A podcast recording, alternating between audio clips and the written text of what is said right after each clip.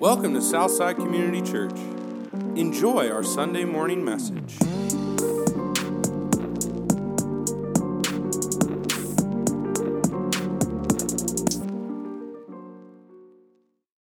The scripture reading this morning is from Matthew 7, verses 12 through 14. So, whatever you wish that others would do to you, do also to them. For this is the law and the prophets. Enter by the narrow gate, for the gate is wide and the way is easy that leads to destruction, and those who enter by it are many. For the gate is narrow and the way is hard that leads to life, and those who find it are few. Let's pray together. Thank you, God, for another Sunday morning to come together and be reminded of what Jesus has done for us, of the grace that He's extended to us through the gospel and of the ways that you are with us, empowering us for life as it shows up at our doorstep through the power of the Holy Spirit with us. And I pray that as we um, think about this passage together this morning, that it would change us, it would transform us, it would open our eyes wider to how good you are. And now, just for a moment, if um, I would invite you in silence to ask God to speak to you and to teach you through today's passage, just do that silently where you're at.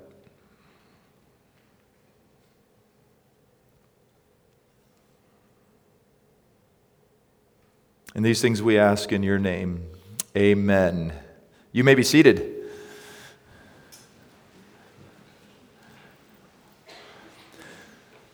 So, before we get started, I want to give you a couple really quick announcements. The first announcement is that we are not having a service on Sunday, September 12, because a lot of us are going to be at this marriage retreat that we've been uh, advertising. So, um, no service September 12. If you completely missed the boat and you didn't know anything about the marriage retreat, um, or you're visiting and this is the first time you've heard it, and you really, really, really want to go, I think it's just about sold out actually, but we might be able to squeeze you in. You'll have to let me know like pretty immediately if you're interested in that. Um, but again, no service September 12. Uh, the other thing that I want to say is on the back of your bulletin, there's three words member, neighbor, guide, and those are the words that we're, we are about as a church. These are the ways that we want to practice being a faithful disciple and follower of Jesus. Now, those statements in each of those are very descriptive. Um, they're not meant to give us real practical steps, it just kind of describes what we are about and what we want to see happening. Uh, this year, we're introducing something new this school year, this fall. Uh, Pastor Al has been working on a document for Southside and has been running it by the staff, and we're going to introduce it to you um, in a probably in a sermon series that Alex and I take turns teaching. But these are going to be the common rhythms for Southside, and they're going to be very simple ways, daily, weekly, and monthly for us to practice being disciples of Jesus together. And there, some of them are going to be very, very practical. Like one of them is um, reach out to someone, reach out to a Southside with an encouraging text or something like that today, or call a Southsider. And they're just very practical ways that we want to put skin on uh, this idea of being a member and a neighbor and a guide. Um, the other thing that goes along with that is uh, Pastor Al is really, really gifted in the area of creating warm community, friendly community, family like community. I'm not great at that. If you've been to my house for a small group, you know I get, a, first of all, I get really weird after 7 p.m. And also, it's just, it, it's difficult for me. That's not my area of gifting. Pastor Al is super gifted at that. So instead of me trying to oversee our community group leaders and revamp and reimagine how to do that really, really well so that we're actually encouraged by one another, so that we're actually loving one another, I realized hey, I'm not gifted. He is gifted. Why am I doing this? So he is taking over the, the leadership and the pastoral oversight of all of our community groups. We'll probably be adding to those, but he's putting together a really beautiful, gentle rhythm of, of ways we can be involved in a community group that's not intimidating. If you're leading one, you're not working 20 hours that week to try to figure out how to do it. It's not oppressive, it's not he- uh, heavy. Um, he's doing a great job with that. So you'll be hearing more about that this fall. But the goal is to have ways for us individually to participate in the life of the church and to participate in our relationship with God, and also to have formal communities that aren't a drag to go to, that you actually enjoy being there and you begin to love the people that you're with. And as we said yesterday, uh, we have a women's Bible study that meets monthly. Yesterday, we were talking about spiritual gifts. This is also an ideal place for you to recognize and to begin practicing spiritual gifts. And as you'll be hearing later, um, community is hard. Doesn't happen naturally. It's a discipline, actually. Um, and we'll be talking more to that this, this year. So just wanted to give you heads up on that. There's also going to be some really cool things that I'm looking forward to this that we're going to be kicking off this fall. This room is actually going to look different. Um, sometime this fall, you'll walk in here and the room will be different. We're going to see who notices it. Probably most of you will notice, but something's going to be very different about this, this space. And we're also launching in January a a group of couples that we're going to call our shepherd team. The men will um, the requirements will be the requirements that you need for an elder in the church, but they're going to be couples, men and women together, who are overseeing the spiritual dynamics of this church. We're basically paying attention to where the Spirit's moving, where the wind is blowing, and saying, let's not miss that, let's join that. Uh, and we, we're doing that because I think a plurality um, of leadership is really, really important. Uh, this isn't a kingdom, this isn't my kingdom. I'm not the king, Alex isn't the king. We, we think it's really dangerous to have one or two people in charge of uh, shepherding a church. So we're going to have a plurality of leaders speaking into that, and that'll kick off in January. All right, just a few things that are coming up that I'm, I'm really excited about. So let's start this passage by reviewing last week. Because last week was really important, and if you weren't here for it, let me just get you caught up to speed. Number one, and these are in your notes if you're following along ask, seek, knock. Three very important words in Matthew 7 through, 7 through 11. And what we learned last week that these words, the grammar um, indicates that you're supposed to be doing this in an ongoing, never ending way. So, always asking, always seeking, always knocking. And those are prayer words.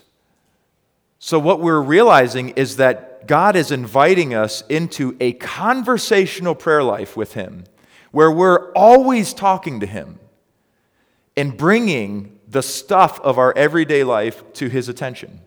He already knows it, He already sees it. But there's something that happens in us, and there's a way that He helps us when we are just in continual conversation with Him. That's the first thing that we learned. This is an invitation into conversational prayer life. The second thing we learned about Matthew 7 through 7, 7, 7 through 11 last week is that God always answers our prayers with the greater good. We are allowed asking for immediate relief from any type of suffering. God's not going to necessarily give that to us. We are allowed asking for life to become easier God's generally going to make us the type of people that don't need life to be easier, and we can handle it as it is. God always gives us the greater good. And I quoted Tim Keller, who says essentially that if we could see everything that God sees, we would ask for in prayer exactly what He gives us. If we could see the whole scope, His whole perspective. And the third thing that we learned is through persistent prayer, God gives us more of the Holy Spirit's help in our lives. And the Holy Spirit, He's a person. He's a third member of the Trinity. His job is to put a spotlight on Jesus and make him look really good and to empower us for our lives. He's a person, but he's the most powerful force in the universe as well. And it's actually living inside of us. It's a. Um, it's a spiritual, like, force that enables us with joy and with calmness and with power and with strength and with humility and with peace to handle whatever we're going through. That's what the Holy Spirit does for us. Now, these things, this conversational prayer life works its way out in very specific and particular and practical ways. Last night we were cleaning as a family, and I have these noise cancellation headphones, and I just put those on and I, I play this music. We have Spotify, so I play this music that is like instrumental hymns and worship music. And I just set my, I'm really weird. I have to set my timer when I pray to make sure I, I or else I quit really early. So I set my timer for 50 minutes. It's a little neurotic, I know, but it works for me. So I set my timer for 50 minutes, and I'm listening to this music, and I'm cleaning, and I'm just having a very relaxed conversation with God. As things come to mind, I'll say it, and then I'm quiet. And then, yeah, God, here's another thing that I, I'm kind of concerned about. You say I can give my concerns to you because you care for me. Here's another thing. Here's another thing I'd like to see happen in my life. I'm falling short. Here's another thing that I want to see happen with Southside. I'm just giving it all to you. I'm just going to hand it over to you. And 50 minutes went by actually really, really fast. That's the type of conversational prayer life that Jesus is inviting us into in last week's message. This week is Matthew 7 12 through 14. I'm going to reread Matthew 7 12, and it will sound familiar to many of us. So, whatever you wish that others would do to you, do also to them, for this is the law and the prophets. Now, this is the golden rule. My mom and I were talking yesterday, and she said, she said, you know, I don't know if they teach the golden rule much any, uh, anymore. Like, I used to hear that all the time growing up. That's like the way that you treat people. It was really important. It was just kind of part of my childhood. And I don't think we do hear it as much, honestly. I think she made a good point. Uh, so we're going to cover it today. Now, when God created human beings, He put into the DNA of almost every human being, but human beings in general, he put into the DNA this natural bend towards respecting other people, towards wanting to do good to other people. So most people, unless they're a sociopath, they're reading the good, the golden rule, and they're like, "Yeah, that's what you should do. If you would want people to do good to you, that's what you, that's how you should want to treat other people." So it shouldn't be a surprise to us that because God put that into our factory settings, other people said that similar things to Jesus before Jesus said it. So in Buddhism, we have this writing hurt not others in ways that you yourself would find hurtful. In Confucianism, what you do not want done to yourself, do not do to others. In Socrates, do not do to others what would anger you if done to you by others. Now, some people mistakenly argue, well, see, See, Jesus must have took it from them. Jesus didn't come up with that. Actually, Jesus did come up with that. And the fact that they were saying that these other religions that were cloaked in darkness and lies and that aren't true, these other things stumbled upon this truth because God, Jesus, is the one that actually put it in them at the beginning of creation. So, what Jesus is saying here, it's not all that shocking it's not surprising. Like a lot of things we hear Jesus say, we hear it and we're like, that is, I've, nobody's ever said that in history. That's very unique, that's interesting, that's different. This one isn't. What makes this statement so interesting is that he says it at the end of the Sermon on the Mount. So, placing this statement at the end of the Sermon on, that, on the Mount makes it take on a whole new meaning because there's something in the Sermon on the Mount that I didn't even see until last week. It's very subtle. You got to really be looking for it. And we've been preaching this since April 11. My birthday, April 11. Write it down in your notes. April 11. So we've been preaching this since April 11. The week after Sunday, we've been preaching the Sermon on the Mount, Life in the Kingdom. And this is actually the first time that I saw this this week. There's this in, invisible thread that weaves through the Sermon on the Mount and holds it together. And it's kind of a hidden theme until you see it. And then you see it everywhere. Um, let me break it down for you. I'm going to read Matthew 7:12 one more time. So whatever you wish that others would do to you, do also to them, for this is the law and the prophets. So we see that Jesus is telling us to take into account how we would want other people to treat us as a way of determining how we would treat other people. And this makes the statement very practical and very concrete. Very simple. Because we can just think through every situation in life that we're facing and think, what would I want someone to do for me here? And then that's what I'll do for them. So Jesus is appealing to our self interest. You following that? He's appealing to our self interest. He's appealing to the things we want. He's appealing to the desires we have for ourselves. What's the problem with that? Does anyone see it? The problem is we often want the wrong things. The things we want actually do more harm than good. So let's say I can't, I have a hard time, I get really sad. And one of the things that I do to make myself feel better when I'm really sad is eat a bag of Cool Ranch Doritos. Not a handful, I'm not talking about a little lunch bag, I'm talking a bag of Cool Ranch Doritos. That used to be my coping mechanism in life. Is that good for me? No, I feel good at the time. I really like them. But ultimately, later, I feel worse. So, what happens if I would plug that into the golden rule do unto others what you would have them do unto you? And I notice that you look really sad today. And I'm like, you know, I know exactly what I would want. I know what will help you. And I go buy a family sized bag of Cool Ranch Doritos and I just say, sit down and eat this. Just eat the whole thing. You're going to feel so much better and as you're eating it, it's Cool Ranch Doritos. Everyone is going to feel better. You are going to feel better for a little while, and then later you're going to suffer because I just did you more harm than good.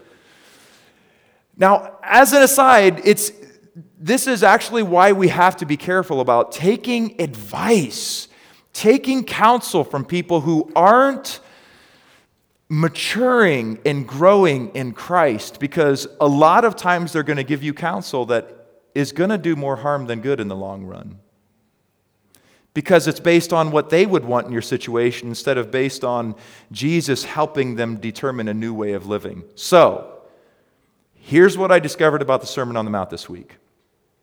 And this is in your notes if you want to write down the blanks. In the Sermon on the Mount, Jesus is correcting our destructive desires. He's correcting our destructive desires in order to help us know how to treat others. So I went through the entire Sermon on the Mount when Jesus starts giving the ethical teachings, and I marked out all of the destructive desires and I listed them for you. I'm just going to read through them.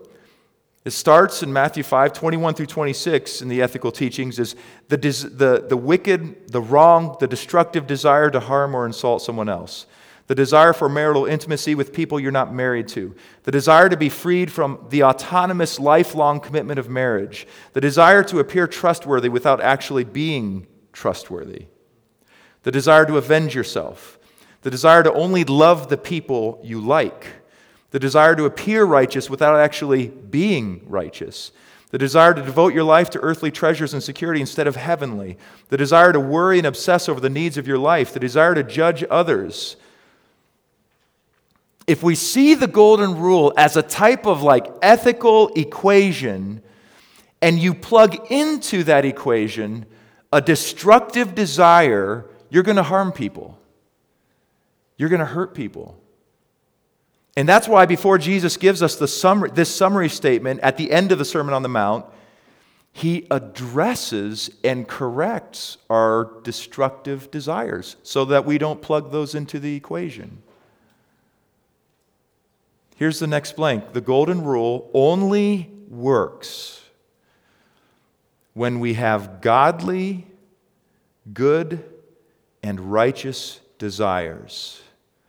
It only works when we have godly, good, and righteous desires. So let's plug that into the equation. Let's add that. I'm not adding to Scripture, that's very dangerous, but I'm just adding it for us to see what Jesus is actually saying to us here based on the rest of the Sermon on the Mount. So, whatever you wish that others would do to you, with your new understanding of what is a godly, good, and righteous desire, do also to them, for this is the law and the prophets. Now we're ready to look at the other part of this, Matthew uh, at verses 13 and 14. Enter by the narrow gate, for the gate is wide and the way is easy that leads to destruction. And those who enter by it are many. For the gate is narrow and the way is hard that leads to life, and those who find it are few. So these are in your notes too. There are a couple different ways that we can understand this narrow, harder way. The first one, number one, Jesus is the narrow gate that leads to life. Jesus is the narrow gate. He actually says it in John 10 9 in the NIV I am the gate. He calls himself the gate. He is the gate. I am the gate. Who enter, whoever enters through me will be saved. They will come in and go out and find pasture. So the first thing we see is the, the reason why it's narrow is because Jesus says, I'm the only way to experience this type of abundant, overflowing life. That includes quality and quantity. Quantity is it lasts forever, it's everlasting. Quality is it starts now.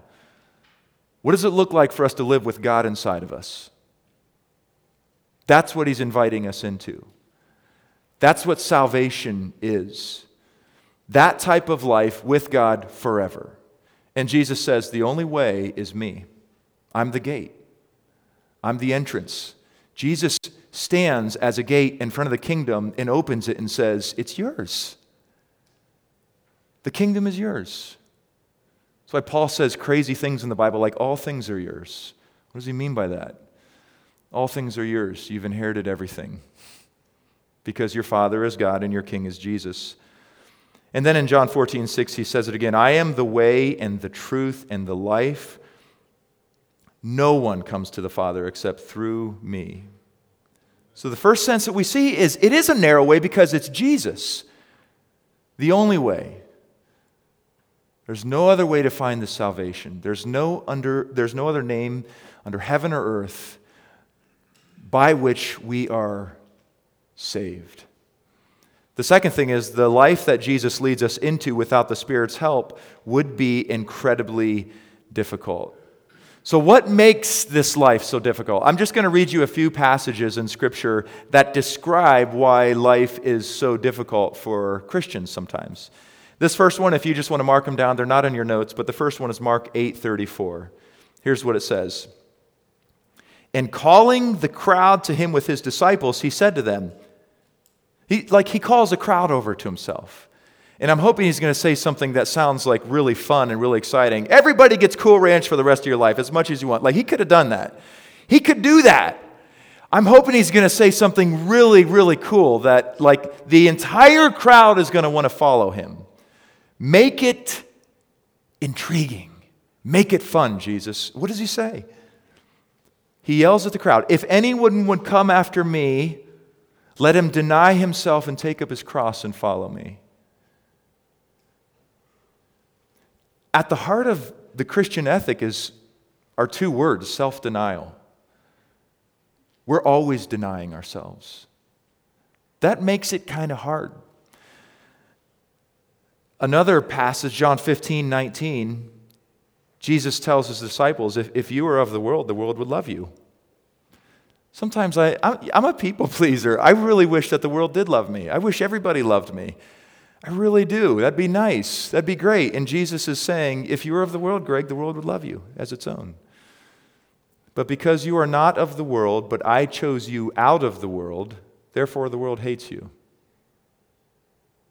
This is supposed to be encouragement for his disciples. Like these, this is like his last conversation before he's arrested, and he's, he's encouraging them, but he's also telling them, I'm giving you the Spirit too. But the world's going to hate you. And then John 16, 33, he's getting to the end of that. He tells them again, I have said these things to you. I've been instructing you about these. And he's done, did this long teaching on the Holy Spirit and how the Holy Spirit's going to help them. John 14 through 16 is incredible. It will you could spend the rest of your life studying. It's phenomenal. So he's getting towards the end of that. John 16, 33. I've said these things to you that in me you may have peace.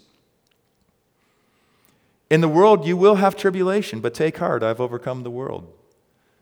There'll be trouble. You're going to face it. Everybody does. You might as well have God with you when you're facing it. There will be tribulation. There will be heartache. There will be suffering. And people who don't believe that are out of their minds.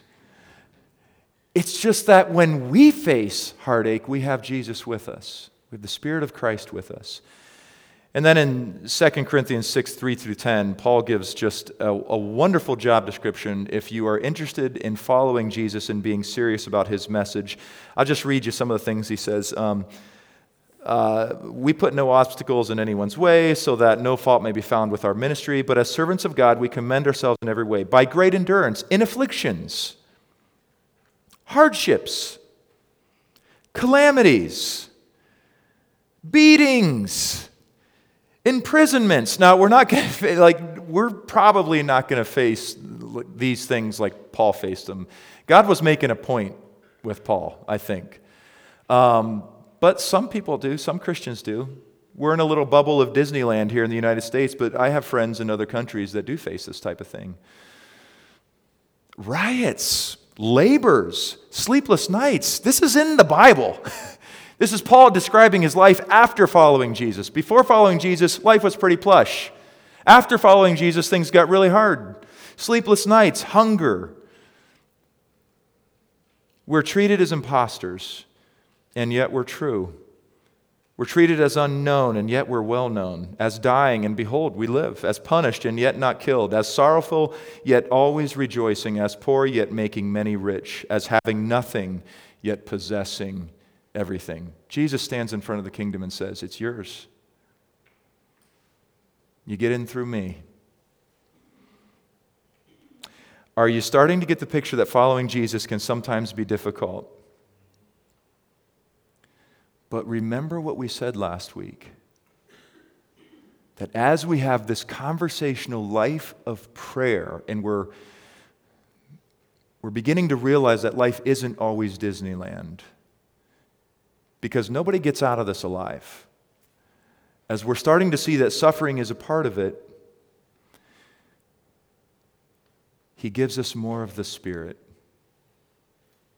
Doesn't necessarily make it easier, but gives us more capacity to handle it with joy and peace. The Holy Spirit is the wild card. The Holy Spirit enables us to endure whatever life throws at us with a sense of calm strength and joy and peace. And we can even see it in that 2 Corinthians 6 passage I just read. Sorrowful, yet always rejoicing. Poor, yet making many rich. As having nothing, yet possessing everything.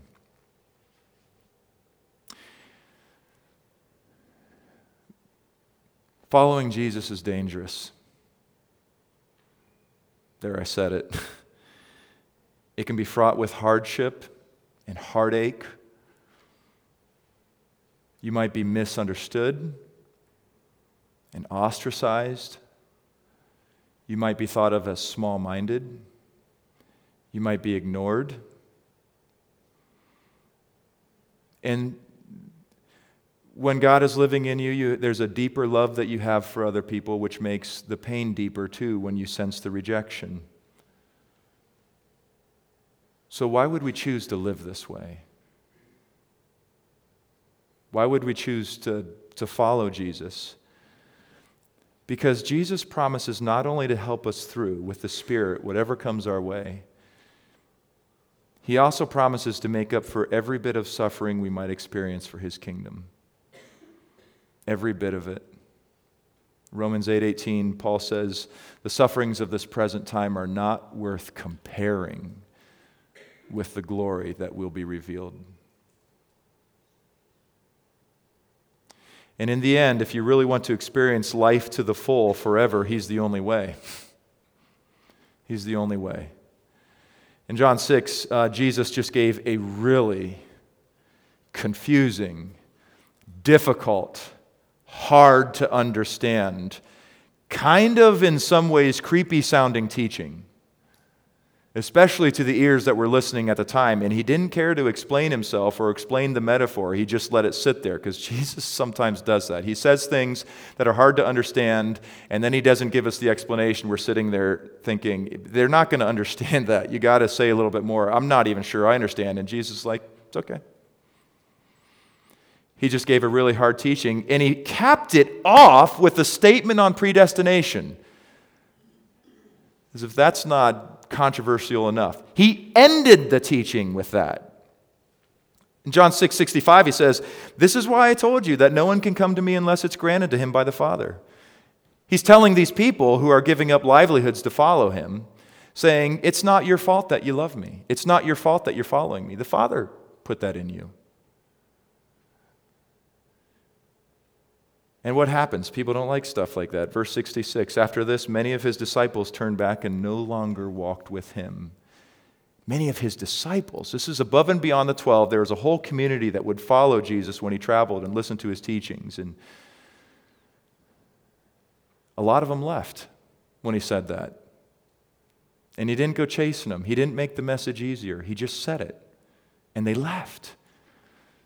And then he says to the 12, he looks at the 12 and he says, You guys leaving too? Man, that is bold. And Peter makes up for all the stupid things that he said. And he says, Where else would we go? Who would we go to? You have the words of eternal life.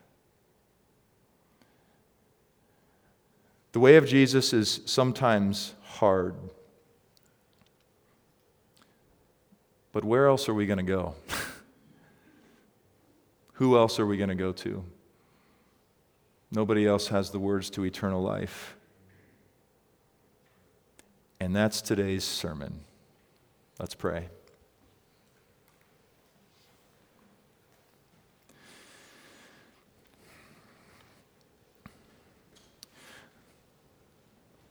Well, Father,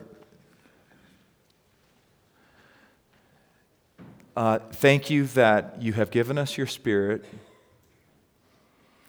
and you've corrected desires in us that are contrary to what you would have for us. So that we actually know how to treat and serve others in a way that's actually helpful, in a way that's actually loving, which means sometimes we don't always say the easy thing. Because a lot of times I know when I'm looking for advice, I'm looking for counsel, I want to hear something that's going to make me feel better now. And you don't seem to deal in those conversations. You've redefined what it looks like to be a human being who is thriving, and it looks a whole lot like absolute and surrender and dependence upon you. And so, as we learn to lean into that, help us to help other people lean into that reality as well, so that we're actually giving good counsel, godly counsel, helpful counsel. We're doing helpful things for other people. And Lord, this way is hard. It is narrow because Jesus is the only way. And we don't stutter when we say that. And we don't flinch when we say that. We don't apologize when we say that because you are the author of life and you know how it works best. But it is difficult sometimes. But you're with us. Thank you that you promised, Never will I leave you, never will I forsake you. When we surrender and we put our faith in Christ, we see Him on the cross for our sins, we see Him resurrected for our eternal life, we see Him ascend into heaven to help be with us right now and we place our faith in you, you give us the Spirit, and we're never alone again, and we can handle whatever comes our way. And we get the kingdom. And one day you'll come and you'll bring the kingdom with you in all of its glory. It'll no longer be invisible, it'll be quite visible. And we'll get to experience that forever with you together. What could possibly be better than that? In Jesus' name we pray. Amen. Thank you for listening. Check out our website at southsideworcester.com.